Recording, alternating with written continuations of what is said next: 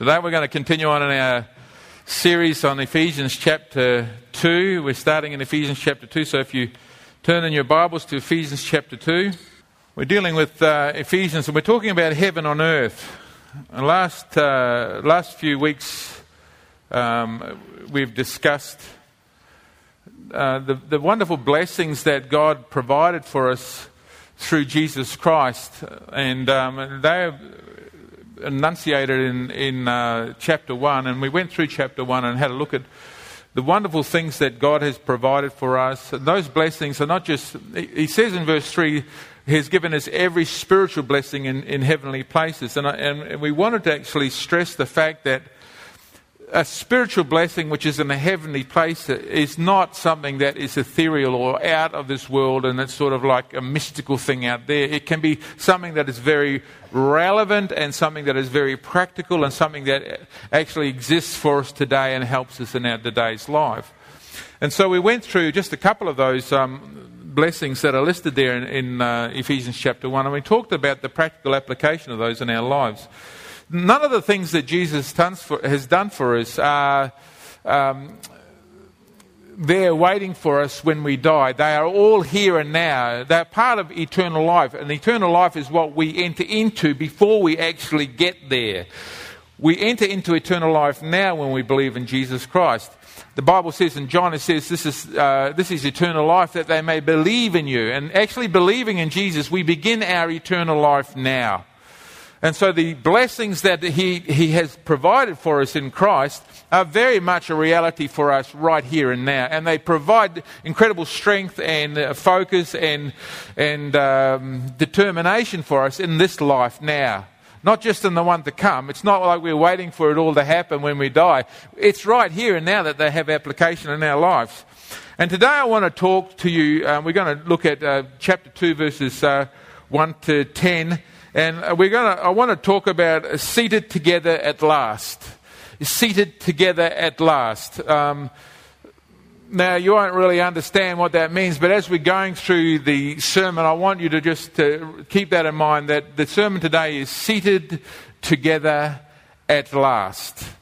And so we want to talk about that. So uh, I'm going to just do a bit of a, what they call expository preaching on the the verses as we're going through. So, what we'll do is we'll read the verses that we're going to talk about, and then, i then I'm going to talk to you and tell you a bit of a story from the Old Testament to help you understand some of the ideas that are being portrayed in this passage of Scripture. Now, everything that we're reading tonight is full and packed, it's, uh, there's so much in it, but it will help you understand where you are, from where you've come from, and to where you are going. And that's the important thing that we want to, to pay attention to. So here we are at verse 1 in chapter 2. It says, And you he made alive. Now, where you see italics in your Bible, like he made alive, it, what it's saying to you, when you, it's saying those words are not really in the, in the, in the passage of scripture at this point, They're only added in there to give some sense. Those words come in verse 5 where it says he made alive. But in some of your translations it says, but you who were dead in your trespasses and sins. So he's taken that were made alive, and he's put it at the front so he can help you understand where he's going with that. So some of you will not find those words in your, in your, if you're reading in your Bible, they won't be there. He made alive, but they will be there coming later. But this is the New King James Version, and they've put them there just to make sense. And it says, And you he made alive who were dead in trespasses and sins. Now, the word dead is an inter- everything that's in red I'm going to talk about, okay? The word dead is an interesting word because it means that it's absence of life. That means there is absolutely no life there. So it, it's the word necros, which is the, for dead. It's, it means dead. And so when you are talking about your life prior to coming to Christ, God views it as being spiritually dead. Now, our world doesn't understand what that is about. We kind of think that a person who's spiritually alive is somebody who has some sort of idea or some sort of belief in some sort of mystical spiritual thing, you know? And so when I'm talking to some people who don't believe in Jesus but have a belief in something else, they consider themselves to be spiritually alive. They consider themselves to be a spiritually alive in the field that they are dabbling in, whether it's horoscopes or whether it's or, or something else or Buddhism. They believe they are spiritually alive, searching for something. But the Bible has a different idea about that. It doesn't consider them to be spiritually alive. Without Christ, you are dead. You may be searching for something. You may be looking for for something greater than the material life in which you're in. But you are spiritually dead until you find Jesus. Until Jesus comes into your life, you are dead. There's absolutely no way you can actually save yourself. If you are dead, you can't save yourself out of that state of deadness. It's completely impossible for you to do that. You need to have someone who to raise you up.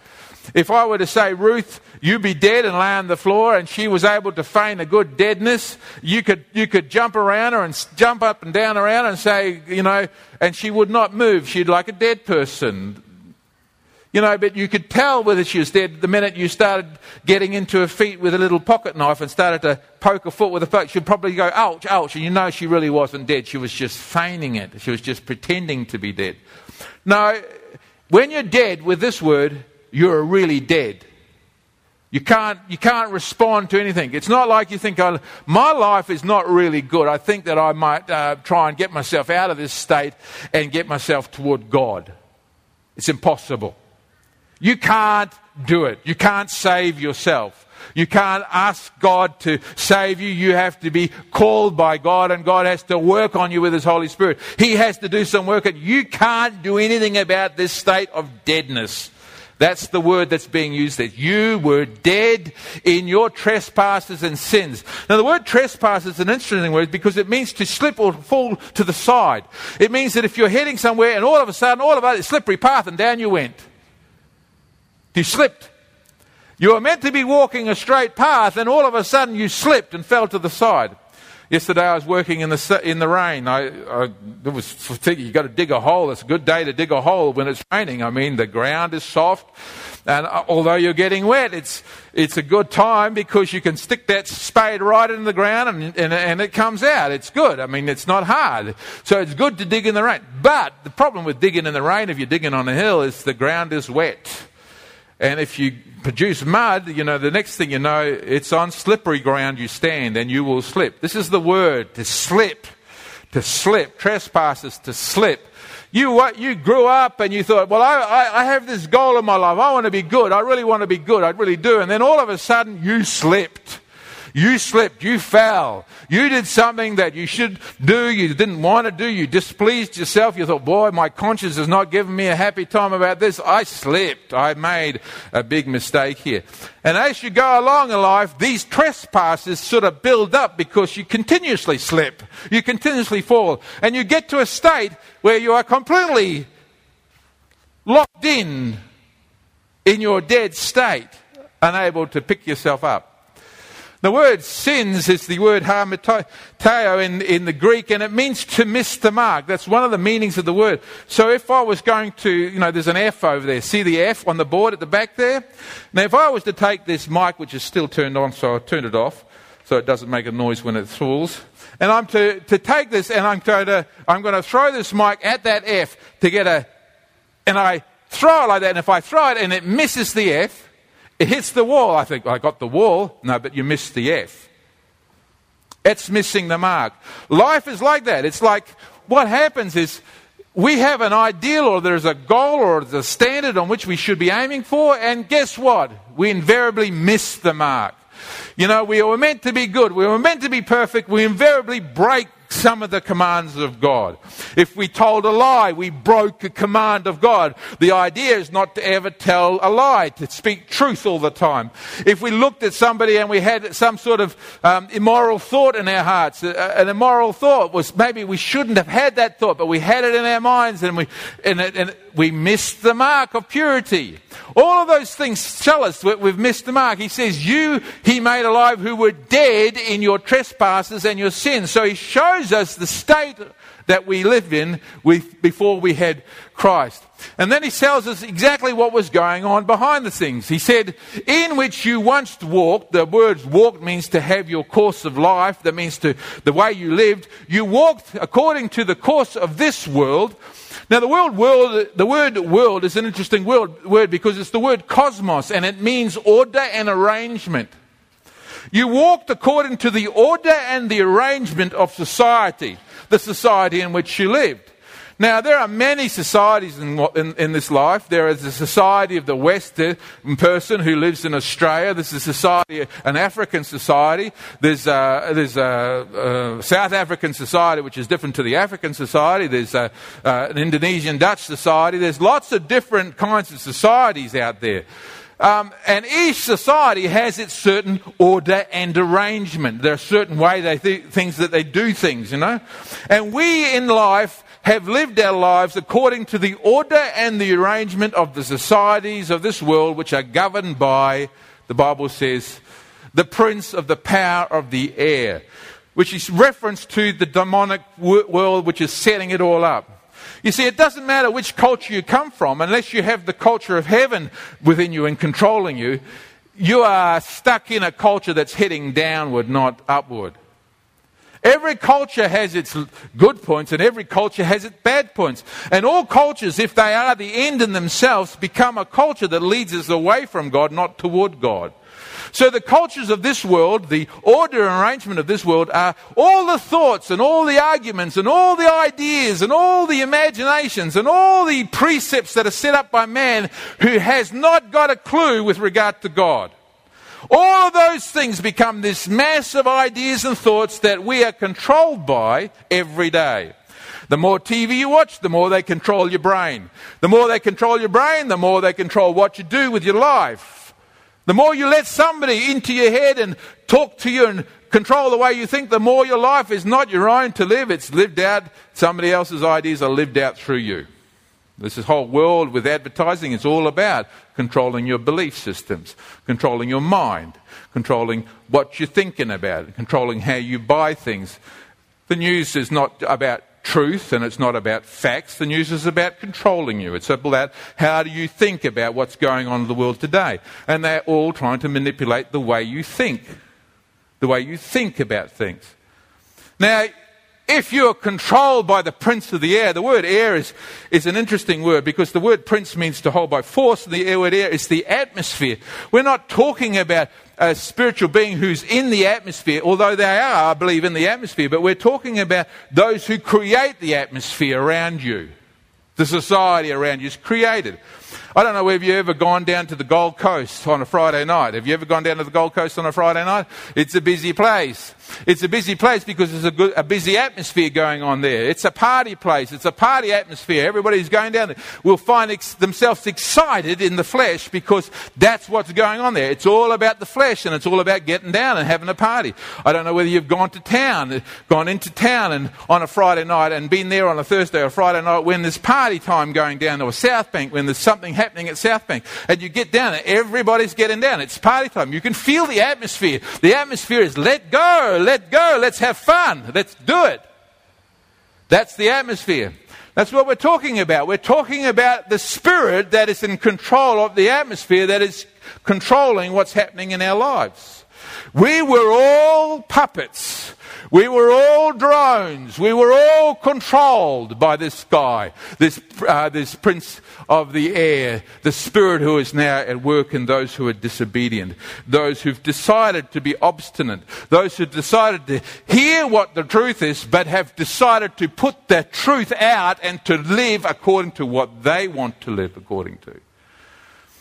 It says in Romans, he says, All day long I've stretched out my hands to a disobedient and obstinate people, or an obstinate and disobedient people. People who don't want to hear and people who don't want to obey. God stretches his hands out to people who are obstinate, people who are disobedient. It's like, it's not like we don't know the right and wrong thing to do, because we all have got a conscience. We all created in the image of God. And within us, each one of us has a sense of a gauge that says, now this is wrong what I'm doing here right now. It's just really wrong. Or this is right what I'm doing here now. We've got this gauge on the inside. So God's voice on the inside lets us know where we should be doing and what we should be doing. And He lets us know. But we are willful. We decide, verse 3 says, among those who once, we once conducted ourselves in the lusts of their flesh, fulfilling the desires of the flesh and the mind, and we're by nature children of. We decide that our flesh, my body, its drivers, its feelings inside. That's what I'm going to listen to. The desires I got on the inside, that's what I'm going to listen to. You know, if I'm hungry, I'm going to eat. And if I'm going to eat, I'm going to eat until I've finished eating. Not until you think I should stop, until I feel like I should stop. I'm going to have fun, I'm going to have fun until I've finished having fun. Until my flesh is completely satisfied. And if I'm going to have fun and it's further than what you're going to have fun, well, that's your problem, not my problem. Because my flesh is not finished yet. It's telling me, have some more, and I'm going to give it some more. That's what's going on here. The society, the world, all governed by some demonic principality, and we are getting sucked into it, and we, we're heading in our road down towards hell. We were looking straight up at God, and God was saying, I'm really unhappy about what's going on in your life. We were dead in that state. Completely dead. Uh, you couldn't come to God and you couldn't say to God, well, you know, God, let's, let's put my life on the mat here. You know, I want to put Hitler and some genocide freak on that side there, you know, some passive murderer or something on that side, and I'm going to put myself here. Well, God, you know, you know, what, put the scales up. Weigh me now, God. I'm not as bad as them, eh? So if I that, yeah, you got to send to hell because that's really bad, wicked and villainous, needs to be severely blamed and punished. But you know me, I've not murdered anybody. I might have thought bad thoughts about somebody, but I've not really committed really any. I mean, I didn't really hurt anybody in the stuff that I'm doing. But God doesn't weigh it like that. God doesn't look at it like that and say, well, you're not as bad as him. You know, there's, there's three weights there and only one weight here. You know, so, I mean, you know, he doesn't have a place which is sort of, people get, you're either in or out with regard to heaven. And on one side he puts humanity, on the other side he puts perfection. And then he looks at you according to perfection. And guess what? If you're imperfect, he's angry. Well, you say, well, nobody's going to go up. That's exactly right. No one's, no one's good enough to get to God. If you think you're going to get there somehow by working your little tricks, by doing the right things, and you've got a little in your pocket, in the back of your mind, you've got a little pocket book that's got uh, 10 good things I did and uh, uh, five bad things I did, and you think that when you get to heaven, you're going to make an argument of, I'm not as bad as others, you know, look at the good things I've done, and it's going to sort of weigh out for me. It won't weigh out where you want it to weigh out because he doesn't look at it like that. He put Jesus on one side, perfect human on one side. He puts you on the other side. If there's any flaw, if there's any flaw, if there's just one flaw, you got to lose it. You got to go. You can't stay there. Nothing you can do can help you in this state. You're dead in your transgressions and sins. You're in a terrible state.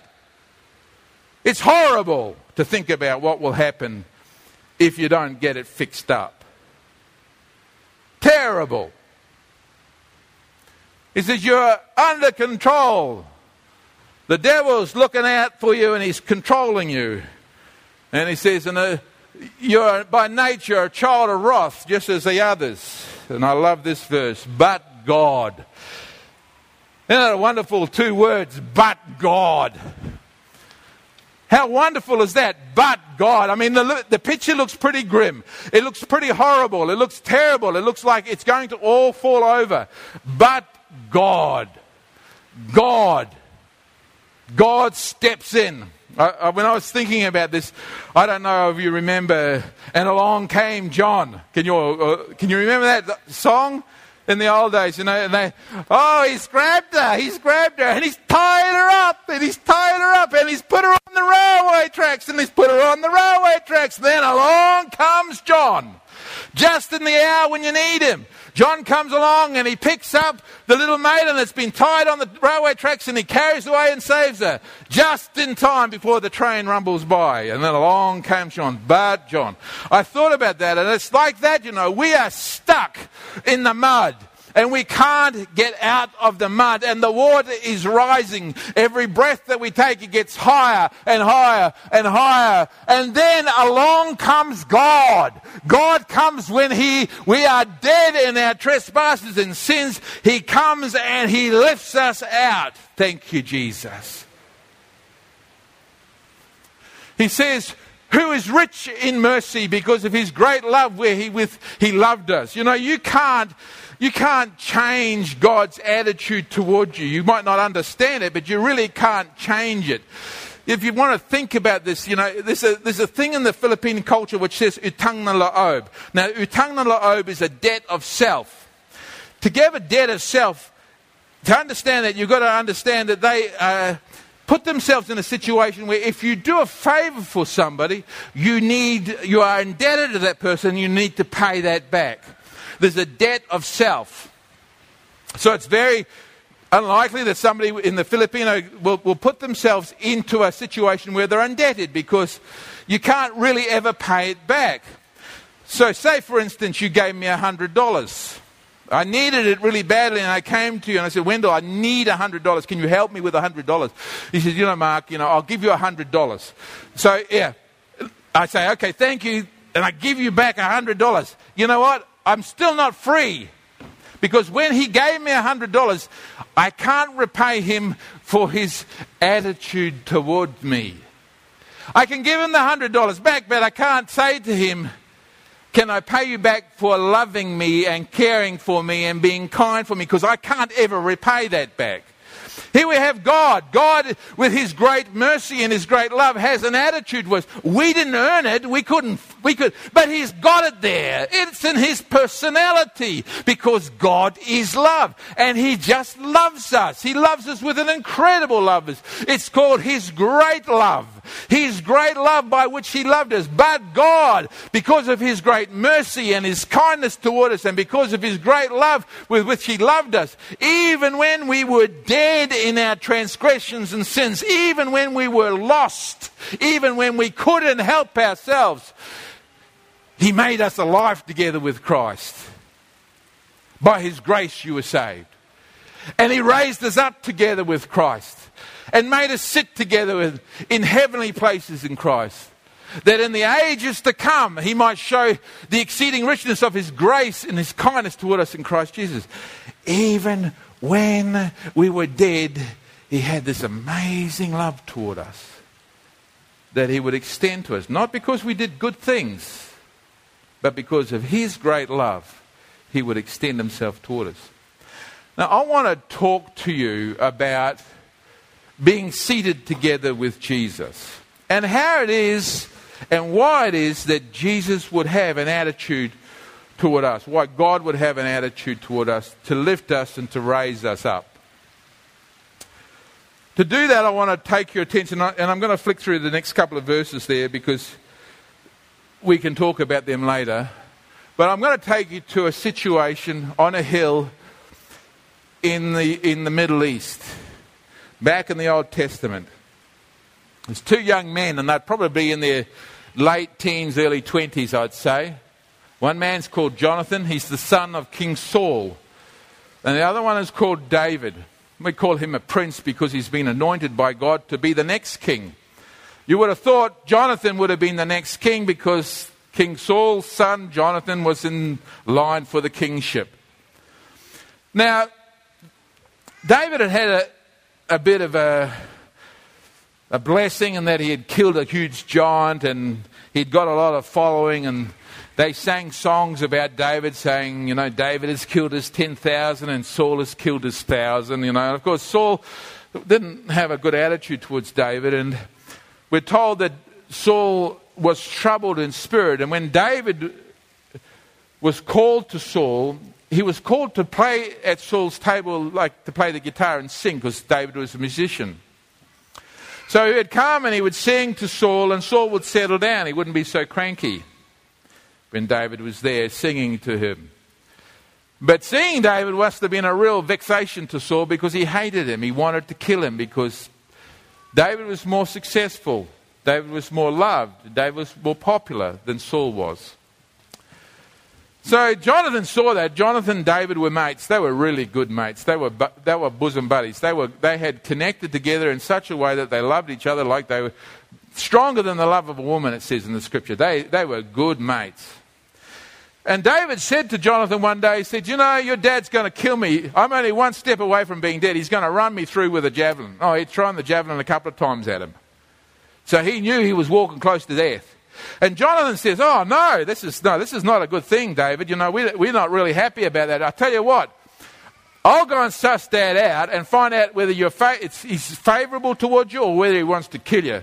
Don't come back in the house, but I'll let you know from a distance. I'll shoot some arrows far out there if it's bad, and uh, I'll tell my servant to run further and collect the arrows to tell you to keep on going. He says, I'll protect you. I won't let it happen to you. So they were committed to each other. Jonathan and David were mates. They loved each other, they cared about each other, and they were good mates. So they're meeting together now, and at the point of this meeting, Jonathan and David swear loyalty to each other. Jonathan knew that David was the next king. He wasn't looking to be king himself. He knew that David was the next one coming up. He knew that God's blessing was on David. He knew that. Jonathan knew that. He understood that completely. And he wasn't worried about that. He wasn't hating David. He loved David. He was quite happy for David to have the kingship and to him to be alive and be second to David. He was quite happy about that. And so they made this little agreement, this little pact. And I want to read it with you. He says, Then Jonathan said to David, By the Lord, the God of Israel, I will surely sound out my father by this time, the day after tomorrow. If he is favorably disposed, disposed toward you, will I not send you word and let you know? But if my father is inclined to harm you, may the Lord deal with me, be it ever so severely, if I do not let you know and send you away uh, safely. May the Lord be with you as he has been with my father. And then he makes these words. He says, But show me unfailing kindness, David, like that of the Lord, as long as I live, so that I may not be killed. So he's saying, David, don't turn against me. You stay my friend. You show me unfailing kindness. And the next verse he says, And do not ever cut off your kindness from my family. Not even when the Lord has cut off every one of David's enemy from the face of the earth. He's saying to him, David, look, we're single men now. I want you to be kind toward me so I'm not killed. David, and be kind to my family. I don't know what's going to happen. They weren't even married at that point of time, they were mates. Be kind to my family. Be kind to my family, David. Swear to me. Swear to me. When God cuts off all your enemies, David. When God has placed you where you're going to be, David. Where God has seated you where you're meant to be, David. Swear to me that you'll be kind to my family. Well, well, you got to remember that when a king was disposed in those days, everybody that was under the king was killed. So that if David took kingship, I mean, his responsibility was that he would go and he'd kill all of Saul's children. So that was nobody would come back and have a go at him. So Jonathan knew could see that David was the next king, and he said, Swear to me with a vow to me that you'll be kind to me so I won't be killed and that you'll be kind to my offspring, even though there are none of them here yet. And so Jonathan made a covenant with the house of David, saying, May the Lord call David's enemies to account. And Jonathan David reaffirmed his oath out of his love for him because he loved him as he loved himself. So they made this pact and an agreement. David says, I won't touch you and I won't touch your children. I give you my word before God. We have an agreement. Well, we know what happens. In uh, 2 Samuel chapter 4, verse 4, we have a situation that goes on. There's news now. Saul has been killed and Jonathan has been killed along with him. So now Jonathan is dead and Saul is dead. This is some time on. Jonathan has had been married and Jonathan has a son. Jonathan, Saul's son, had a son who was lame in his feet. He was five years old when the news about Saul and Jonathan came from Jezreel. And his nurse took him up and fled. Now, why did his nurse take up a five year old and flee? Why did she do that? She knew as soon as Jonathan and, John, John and Saul were dead that David's men would come looking for all of his Saul's offspring and they would put them to the sword. She grabbed that little boy who was walking around five years old and she started to run with him. And I don't know what happened, but somehow he fell. And when he fell, he broke his back and his legs were lame. His feet couldn't walk anymore. Little five year old. And it happened as she made haste to flee that he fell and he became lame. His name was Mephibosheth. Mephibosheth. That was his name. I want you to put yourself in Mephibosheth's. Uh, he's five. In a lot of pain now. He can't walk. What's his life like? Where's he living? What would it be like for him over the years that case he grows up to be a man? He's hiding, mate. He's a, he's a fugitive. He's hiding out. He's looking out for everything that's moving. He's hiding somewhere and he doesn't want to be found. He doesn't want to be known. He's keeping very low profile because he knows his head will be on the table if he's found. He's scared. He's scared. He thinks that David is going to come and get him and kill him.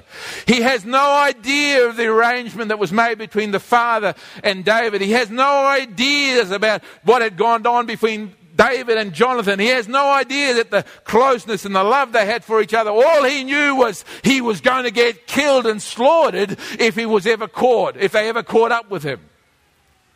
So he went into hiding, and his whole life would have been driven by bitterness and resentment and fear and anger and frustration. As he was hiding out, he couldn't use his legs. He was running in fear because he was scared, so scared of David, who was going to come and kill him.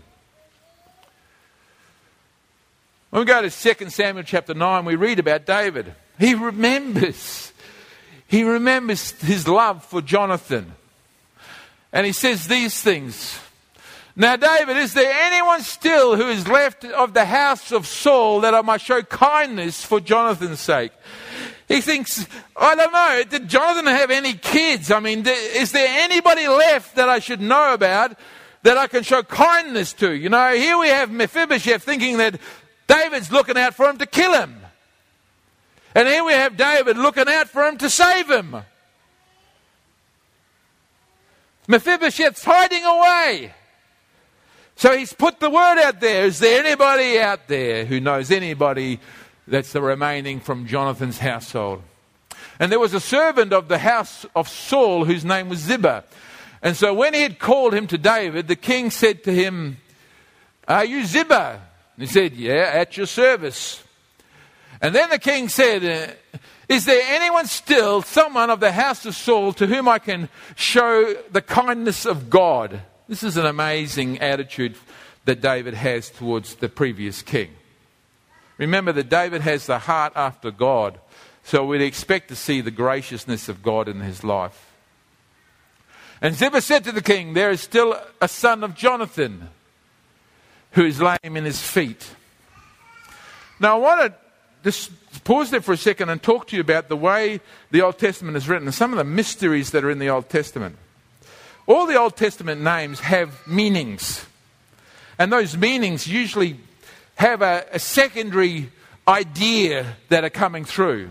So, Jonathan means Jehovah or the gift of Jehovah. That's what the word means the gift of Jehovah. Jonathan means the gift of Jehovah.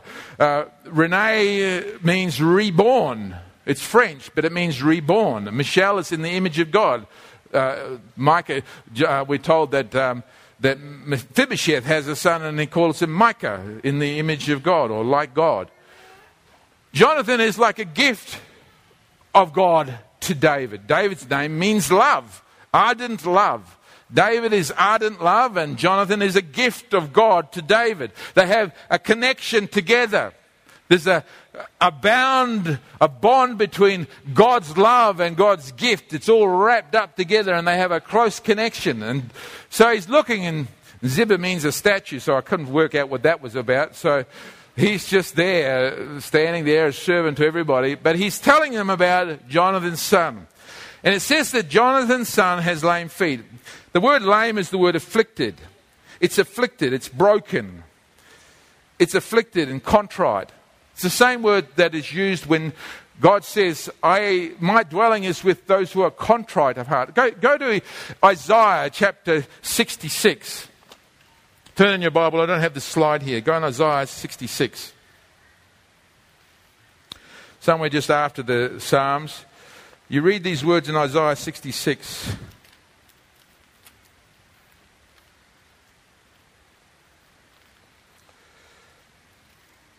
And God says in this word, Thus saith the Lord, Heaven is my throne and earth is my footstool.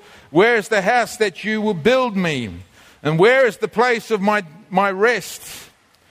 For all those things my hands have made. He's saying that God, God is saying to you, you know, you can't build something big enough to host me. I made the whole universe. He says, Where's the house that you're going to build for me? He's going to tell us something profound here. Where does God live? Where does God dwell? Where does God rest? Where does He place His rest? I mean, if He made everything, if He made the universe, what sort of a place could you build for Him, for Him to come and live in? He tells us here, He says, For all those things my hands have made, and all those things exist, says the Lord. But now, this one will I look. But on this one will I look. On him who is poor and of a contrite spirit and who trembles at my word. You know, God is present with somebody, and that word poor and of a contrite spirit is the same word lame, which is used for his lame feet. That's where God lives. He lives with the brokenhearted. He lives with the people who are broken down. You think, oh, I'm pretty good. Well, you know, if you're thinking you're pretty good and you can hold your stuff and you can argue the point with everybody else, you're obviously not in the place where God wants to live with you. Because God lives with those people who know that they are busted. They're broken. There's a commonality in their lives. You know, I'm stuffed. I'm really broken. I'm really busted up about that, you know, and God loves that contriteness because He's there to help you in your brokenness. He's there to lift you out of your brokenness. He's there to help heal you when you are hurting and sick. God dwells with those who are broken and those who are destitute. He lives with those who are. He is so present with those poor that He can tell you on Judgment Day what you've done to the poor who've come by your place. He says, when you don't give them something to drink, He can tell you because you didn't do it as unto me because I was present in the poor person who came to you. That's where, he that's where he dwells. That's where he lives. He's present with those people who are broken and destitute. Not with the high and mighty, those who are proud and full of themselves. He's there with those who have lame feet. So we know that God didn't forget Mephibosheth. That's why David's heart is stirred up to find out is there anybody left? Because God never forgot about Mephibosheth. Even though Mephibosheth didn't know that God hadn't forgot about him, he was there in God's mind because that's where God lives. And so the king said to, Where is he? That's a telling question. Where is he? And Ziba said to the king, Indeed, he is in the house of Makkah. Makir, we'll call it Makkah. The house of Emil in Lodabar. Now I sat and I thought, I wonder what that means. I wonder what that series of words means, or why would God put them there? So I, I looked them up. And I put the meanings of those words there because he lives in Mecca, he's the son of Emil, and he's in Lodabar. And I, and I got the meanings here, and I, I want to just help you about this. Now, we know that we were dead in our transgressions and sins without Jesus. We know that. I want to I want to just raise this thing a little bit. Some of us, even though we have been raised with him, even though we are a king's son, still live like we are not. We live somewhere else other than in the king's palace. Mephibosheth was the king's son, he was a prince. You can't take that away from him. He was the prince. The, he was the, Jonathan's son. Jonathan was the prince. He was the prince's son. He was of royal blood. Jo- Mephibosheth is royal blood. If you want to take it up, he's a Christian.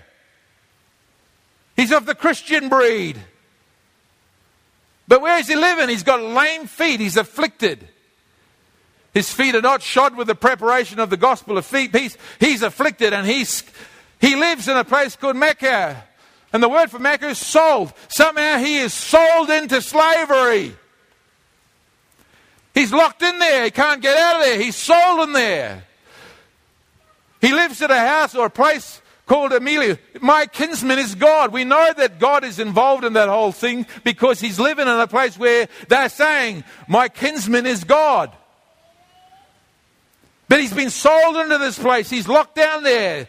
He's got fear all over him, and the fear is holding him tight. He's sold into it. He's locked into it. It's in his mind. He can't get out of it. He can't get up. He can't walk. He can do nothing because the fear has halted him, and he's locked in.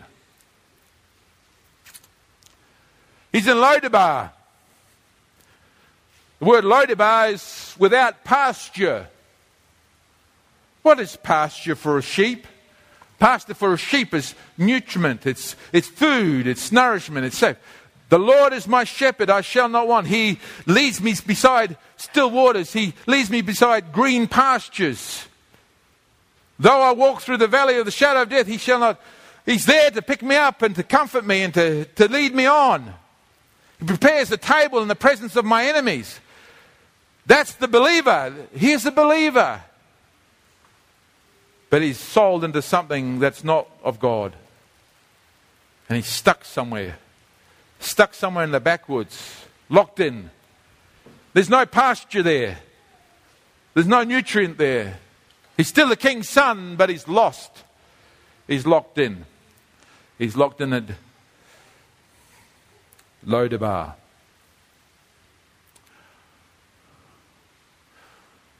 And, day, and King David said to him, and he bought him out of the house of Maachah, the son of Amiel, from Lodabar. So he sent him. I, I can imagine Mephibosheth's ideas. You know, he's sitting there, and they said, you know, Ziba's told David that you're here, and David's boys are coming to get you now. I want you can't run, can he? He's lame. He can't get up and go anywhere. He's stuck. And of course, there's a rattle on the door. We're from King's, King David's court, and here we are. You know, they have to pick him up bodily because he can't walk. They pick him up and they carry him into David's court and they drop him on the floor in front of David. What's going on in his mind? I think he's thinking he's about to get chopped. I think he's going to die. I think he's thinking, you know, I, am not going to survive this. This is it. This is it. I, have been get, keeping away out of the limelight for, but now this is my, it's mine. I'm up now. This is it. I'm going to get chopped now. David's going to pull out his sword and he's going to chop my head off and he's going to throw my head on the ground. It's just going. To, I hope it happens quickly. I think he's terrified. I think he's petrified. A king's son. A king's son. There's no, there's no stature there. There's no sense of dignity or nobleness. He's a broken vessel laying at the feet of, of Paul, uh, uh, uh, at the feet of uh, David. Now, when Mephibosheth, the son of Jonathan, the son of Saul, had come to David, he fell on his face and prostrated him before David. And David said, Mephibosheth. And he said, Here is your servant. That's probably the wisest thing he could have said. Whatever you want me to do, I'll do it. Here I am, your servant. It's Mephibosheth. And so David said to him, and I can imagine the heart of David. You know, I could see, see David, and what's he looking at? What's he looking at this thing sitting, lying on the floor in front of him? What's he feeling? What's David feeling when he's looking at Mephibosheth? He's looking at Mephibosheth and he's seeing Jonathan's likeness in him. He's searching out for Jonathan. He's looking for Jonathan's likeness. He's trying to see if he can find his friend Jonathan in his, his son. He's looking at Mephibosheth. His eyes are stuck on him. He's searching him out. His heart is toward him his hardest to want him to do good to him. Mephibosheth thinks he's going to get cut. He thinks he's going to get killed. He's going to be thrown aside. And look, David's heart is searching him out because he has that light in him. He wants him. He loves him. He wants to do good to him.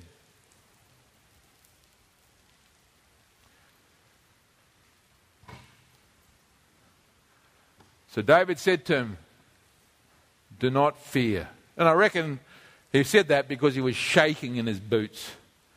He would have been laying there on his face, shaking, shaking with fear about what was going to take place.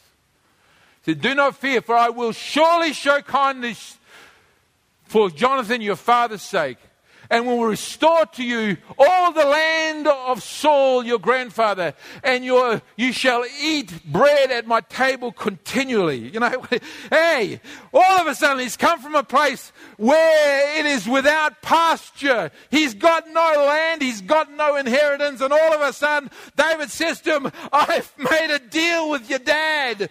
I've made a deal with your dad, and I've been looking for you for so long, and now here you are. I'm going to give you everything you lost. Everything your father, your great grandfather, your, grandfather had, I'm going to give it all back to you, all the land. You've come from a place which had no pasture. Now you've got pastures more than you can even think. Such was the kindness of David.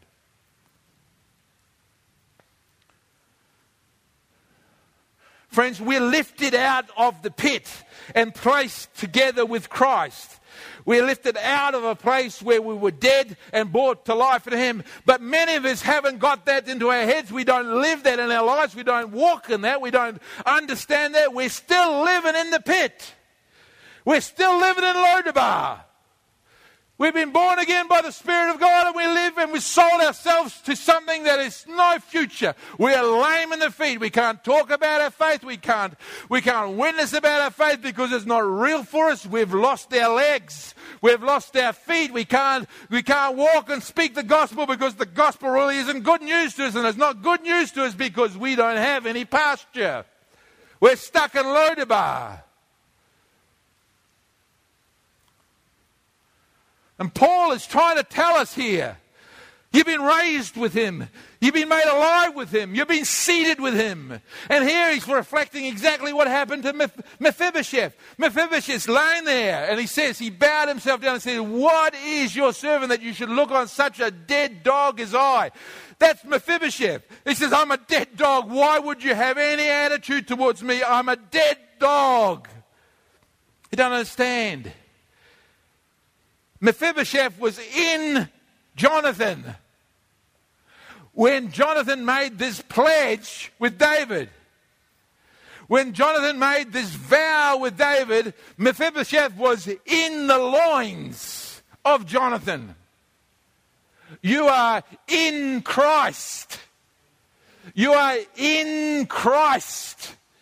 When God made this pact with Jesus, when Jesus died on the cross, Jesus was saying, Be kind to my descendants, be kind to my brothers and sisters, be kind to them because of me. And when he gave up his life because you were in Christ, God looks at you now with not a hatred and he want to judge you and burn you and fry you. Sometimes you think you can fall down before God and you're going to die because he's looking at you and he's searching you out. He's looking for the likeness of Jesus in you.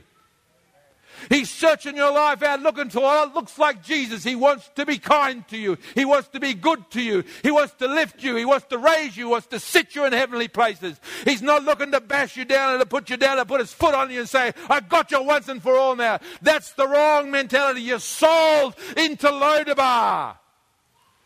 God loves you. Everybody say, God loves me. God loves me more than I can understand. You've got a choice to make where you live. And the king called to Ziba, Saul's servant, and said to him, I, give you, I have given to your master's son all that belonged to Saul and all to his house. You therefore and your sons and your servants and shall work the land for him, and you shall bring in the harvest, and your master's son shall, so that your, that your, that your master's son may have food to eat. But Mephibosheth, your master's son, shall eat bread at my tables always. And so Ziba and his, had 15 sons and 20 servants. And so obviously these guys had more work to do now because they'd got more land. They had to farm it all and they had to do it for Mephibosheth. He didn't get the land that he had to go and work the land. He got the land and he got all the servants with the land. They had to work, do the work for him. He got to sit at the master's table.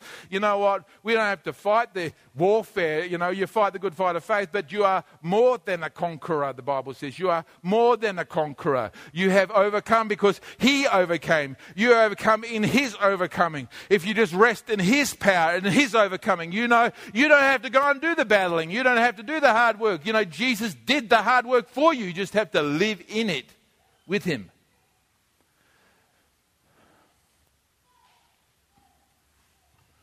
And then Ziba said to the king, According to all that my lord the king has commanded his servant, so will your servant do. As for Mephibosheth, said the king, he shall eat at my table like one of the king's sons. Mephibosheth had a young son whose name was Micah, it means in the image of God. And all who dwelt in the house of Ziba were servants of Mephibosheth. So Mephibosheth dwelt in Jerusalem, for he ate continually at the king's table, and he was lame in both feet. Now, I want to tell you what his name means Mephibosheth. It means exterminating the idol. Think about that. Exterminating the idol. What do we know about this man? We know that he was given a name by his father, a name that would set him up for kingly reign, a name that would cause him to focus on the holiness of God and the rightness of God, a name that would hold him in good stead, exterminate the idols, get rid of all the idols in the land. Uh, that was what the prophets wanted them to do. I mean, that was what God wanted to do in the Old Testament. They kept on fornicating and going and, and, and, and, and worshipping idols. You know, the, the righteous kings would stand up and they would eliminate or exterminate all the idols. And so here we have a Mephibosheth, a heart and a name, a holiness, a rightness that's in this man. Even though he's busted and even though he's broken, he still has a rightness within him because that's his heritage. That's why I think it's talking about believers here, not unbelievers. Yes, we used to be unbelievers, but this message is for believers who have not stepped into where you are seated in heavenly places. A lot of you as believers don't understand that God wants you to live in heavenly places right now, that He wants you to think about heavenly things right now. You got so caught in the place where there is no pasture. You live your whole life, no pastures around you. You just do the stuff that you're doing, you work the stuff, you live the life, you go through life, and it's what what are you doing for God? I mean, what are you doing in the things of God? I mean, there's no pasture, there's no vineyard, there's no vineyard, there's, there's nothing happening for God. It's just for you're locked and you're sold into society. You're in a place of no pasture. And you've got lame feet because you can't get up and do anything for God. Yet inside, your name is Mephibosheth. Inside, your heart wants to exterminate idolatry. You have a heart for God for God and His holiness inside. It's there, but you're caught somehow. Caught. Caught in a trap. Then along came Jesus.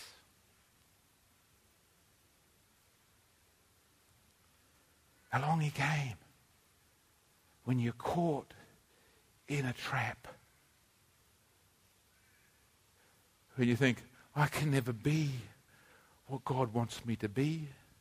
I could never achieve what God wants me to achieve. I could never do the things that I've thought about. I could never be the sort of person that would make God smile. My life is trapped I love Jesus and I love God, but uh, my life is trapped. I can't rise. I can't get up. My feet are lame. I can't get up. I can't move. I'm stuck. I'm sold into this place. I'm stuck. I can't move. And then along comes Jesus. And today he's saying to you, this is a prophetic message for you. He's saying to you, stop, shake yourself. He shod your feet with the preparation of the gospel of peace. He's got you ready right now. You are going to sit at the king's table every day. Your life is not meant to be lived in some drone mentality, going to and from work in a drone way. You're meant to be living with the king every day, supping with him, dwelling with him. Your life is to exterminate all the idols in the land. Listen, what? There's only one thing that stops you from doing that now you. Because at last we've been seated with Him. At last we're seated in heavenly places. We're made alive. We've been lifted up, out, and we've been seated down in heavenly places in Christ Jesus. My friends, do not let the fear of God destroy the love of God for you.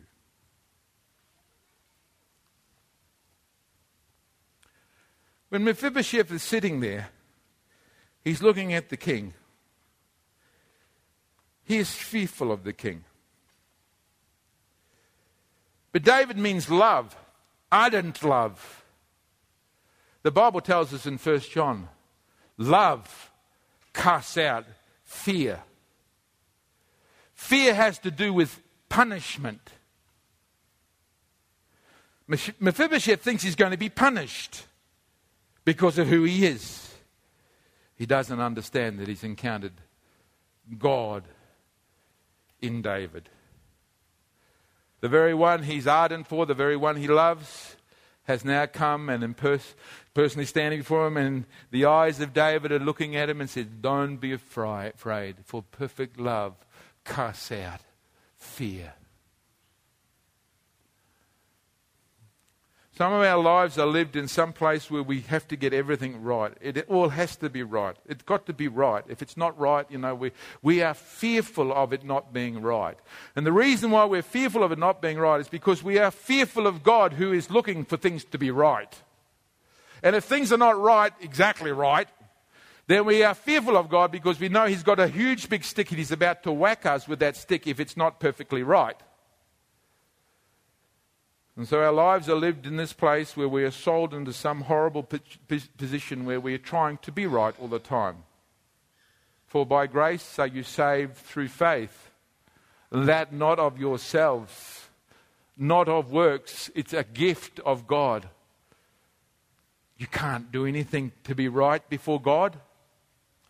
You can't measure up to God's perfection to be right before God. You have to be broken to be right before God.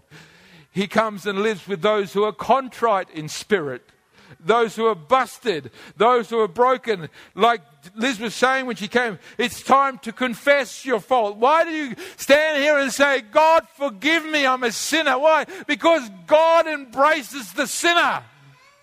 He doesn't beat the sinner, He embraces the sinner. He puts His arms around the sinner and He loves the sinner. Yes, the sinner's in danger of God's wrath. Yes, we know that. But God has a disposition for those who are broken. If your heart is arrogant, it's not good. But if your heart is broken, He loves you. Where are you sitting today? Where are you living? And Jesus is sitting there and he says to the Holy Spirit, Holy Spirit, where's Ruth? And Jesus says, Holy Spirit, where's Deb? But he searches around, he says, Holy Spirit, where's Olivia? What's he going to say to Jesus? Is the Holy Spirit saying, Yeah, he's she's locked in the land of Lodabar, sold out to something less than. You know what the Holy Spirit says?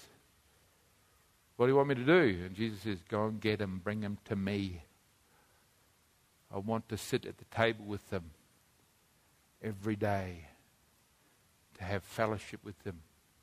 I want Him to be like a king's son to me or a king's daughter. We need to shift our view and recognize the immense grace of God toward us. Lift ourselves up out of where we are. Put our arms up and allow the Holy Spirit to take us to a table that's been prepared for us. And do that on a daily basis.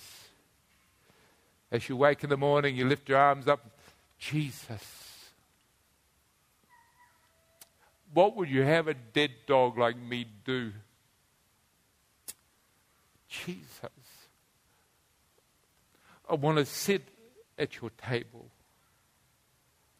I want to sup with you, Jesus. I want to feel what it's like to be in the presence of the King. Life is busy, hey? You've got to get your study done.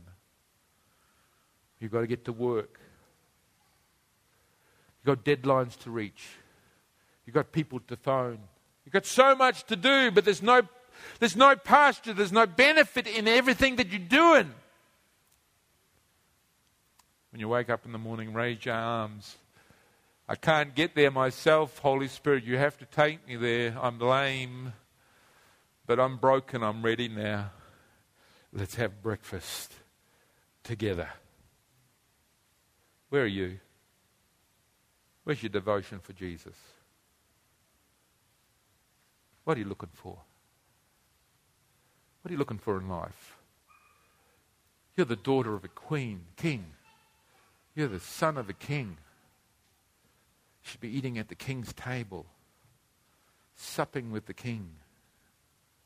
What you're filling your life with, the mundane, you're filling your life with rubbish that won't satisfy. He's prepared a table for me in the presence of my enemies. He's come fetching me. He wants me to sit together with him right now, today, and then tomorrow, and the next day. Where's your devotion for your Lord? I know your heart. You don't want to be sucked into sin. You want to exterminate the idols, but you've been sold into Lodebar. You're locked down somewhere. And Jesus is sending out the Holy Spirit to you today and say, Come on, come on in. Let's have a meal together and let it be a permanent fixture from now on. Amen? This has been a particularly difficult week for me in terms of feeling the mundaneness of life. You know, I think uh, Liz said one day, she read an article about it. It's life is like work that we do. It's like pushing a rock up the top of a hill and then having it roll down again and having to go back down and push it, the rock up to the top of the hill again. That's life in Lodebar. It's like it doesn't stop. You wait for your pension and then you die. You know, there is something that can make that difference in our lives. I struggled with that all week this week that sense of hopelessness, that sense of crassness inside. Like, oh, what's this more of the same nonsense and rot? But you know why I struggled with that this week? Because God wanted me to feel what it's like to live in Lodebar. And He said to me, You know, you guys, some of you guys are living in Lodebar. It's just a drudgery. And the king has called you to his table to eat with him daily. So I don't know what you do to eat with Jesus. I don't know what you do whether you listen to music. I don't know whether you read something, whether you sit and reflect about it, whether you find some place quiet. I don't know whether you have any ideas of what it is to have a devotional time with Jesus, but I'm talking to those now who don't. Because if you don't have some time with Jesus on a permanent basis, you are not eating at his table. So I figure you must be in Lodebar. Life will get pretty heavy for you there. Bow your heads, close your eyes. You know that God's spoken to you. You can feel it in your heart. You just got to spend some time with Him. There's a burning inside of you that says, Get on your face before the King and say, What would you do with a dead dog like me? You know it inside. Raise your hand. I don't, I'm not going to call you up to the front. I just want you to raise your hand to indicate to Jesus that you know you've got to. I, you, I want to sit at your table, Jesus. You're not raising your hand for me. I'm not even going to look around to see who's raising the hand. I don't care. In the end of the exercise, I've got my own hands raised. But you're saying to the Holy Spirit, Holy Spirit, remind me. Holy Spirit, remind me tomorrow. Remind me this evening. Remind me every bit of time that I have spared that I could be sitting at the table with Jesus, feasting at the table prepared for me. With your raised hand, you're saying, Holy Spirit, help me now. I can't get there myself. My, my feet are lame. I can't get there myself. Help me now. I need you to walk with me every day to help me to sit at the table with Jesus. Help me to turn the thing off that I watch, turn the book over that's not good for me. Help me to think about the right things that help me to get my head in the right place. Holy Spirit, I need you to help me. I cannot do this myself. Your hands are raised saying, Holy Spirit, take my hands, lift me up, lift me out of the bit. I want to leave Lodebar. Holy Spirit, you see every hand that's raised here. Lord, I ask, oh God, that by your Holy Spirit you just strengthen them this week with a power that comes from the throne of God. Quicken them, Lord Jesus, and help them to turn away from that which is rubbish and turn to that which is life itself. Lord, and may they be nourished at your table this week, we pray. In Jesus' mighty name. And everyone said, Amen. God bless you. You may be seated.